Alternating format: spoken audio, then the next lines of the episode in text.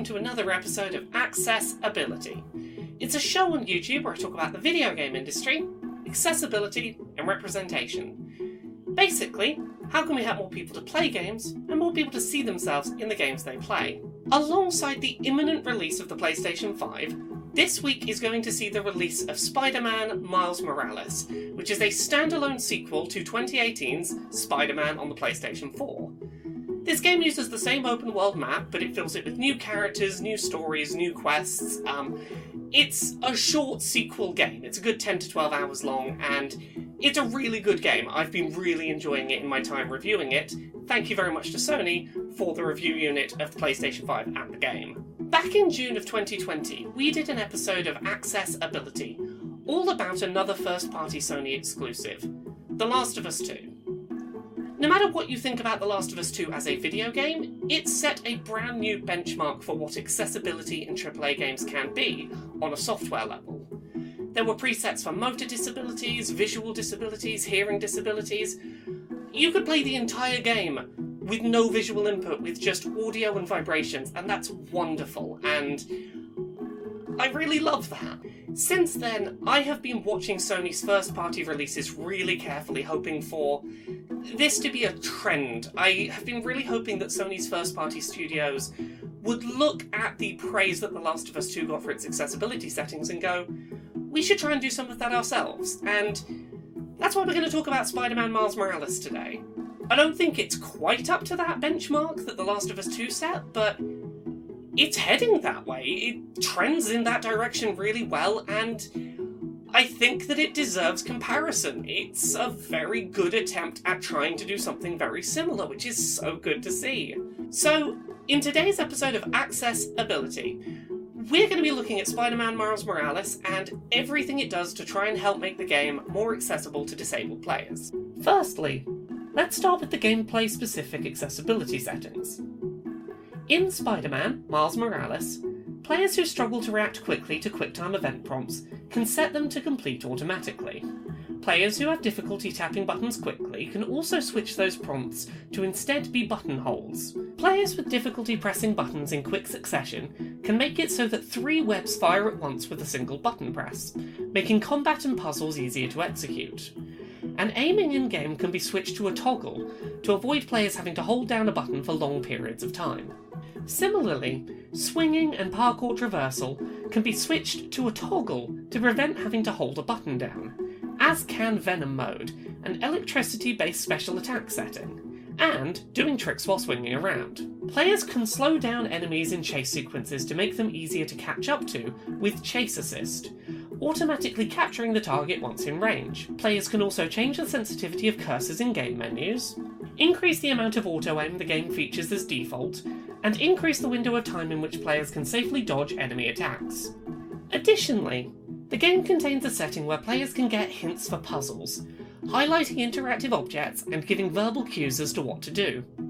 Much in the vein of Spider Man PS4's hint and puzzle skipping systems.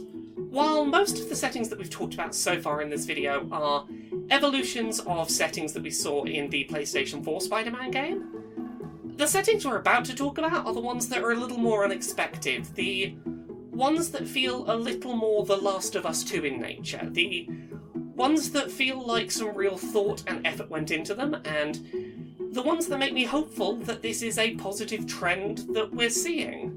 In the controller settings for Miles Morales, the expected settings exist for changing vibration intensity, turning vibration off entirely, or turning off adaptive trigger settings for the game. What I didn't expect was for the game to feature a dedicated vibration setting labelled for accessibility. This setting adds additional vibrations that help with things like navigating menus and presenting previously audio visual prompts.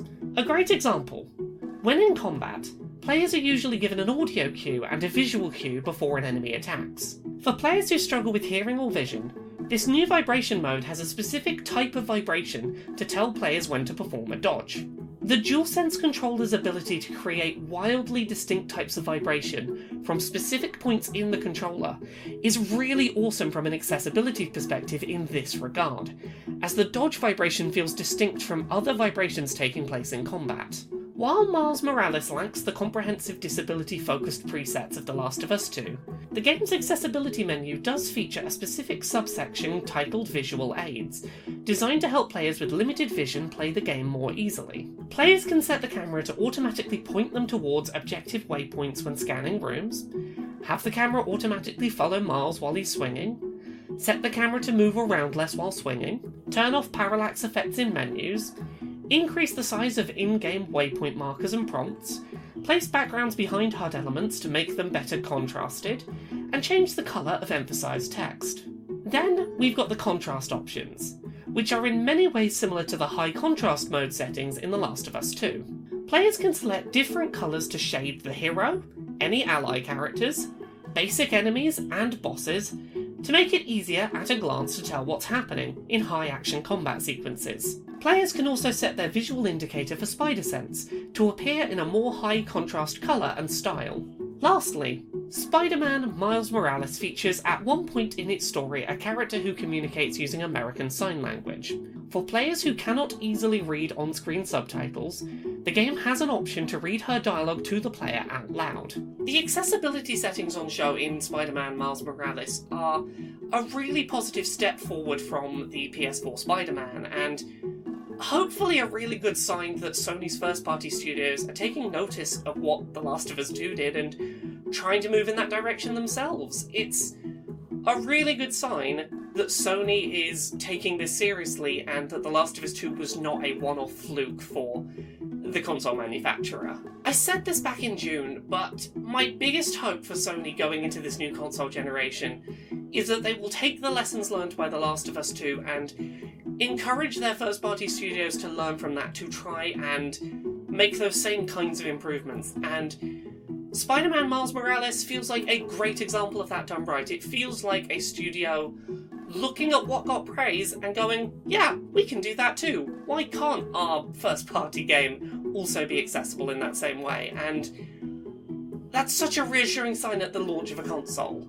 I really hope that this is the beginning of a trend from Sony because if every game got this level of accessibility improvement, we'd be a huge way along the way to improving the accessibility of games as a whole. So, Sony, keep it up. This is a really good start to the generation.